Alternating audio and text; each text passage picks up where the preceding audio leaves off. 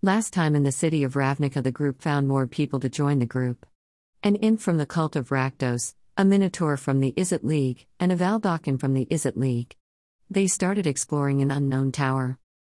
This week in the city of Ravnica, it was only the imp, the minotaur, and the goblin that continued up the tower. On the third level, the group fought four ice mephits, and there were some saw blades that shot out of the wall. They found three potions and a potion of speed. On level 4, they fought two ice mephits and two magma mephits.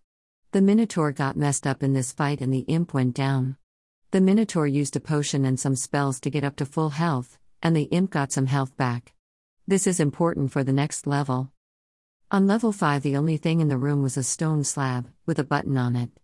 The imp pushed the button and the top of the slab turned into a full buffet.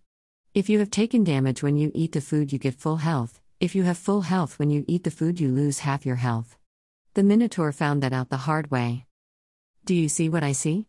On level 6, if you fail your save, the room will show you what you are most afraid of. For the goblin, it's the Undercity, and the room messed him up. Now, anytime he is in the Undercity, all his rolls will be made with disadvantage. The same for the imp, but he is afraid of museums.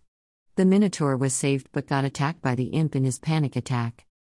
On level 7, they fought four magma mephits, the imp tried to get them to attack him, so when they blow up, they might kill each other, but that has not happened yet.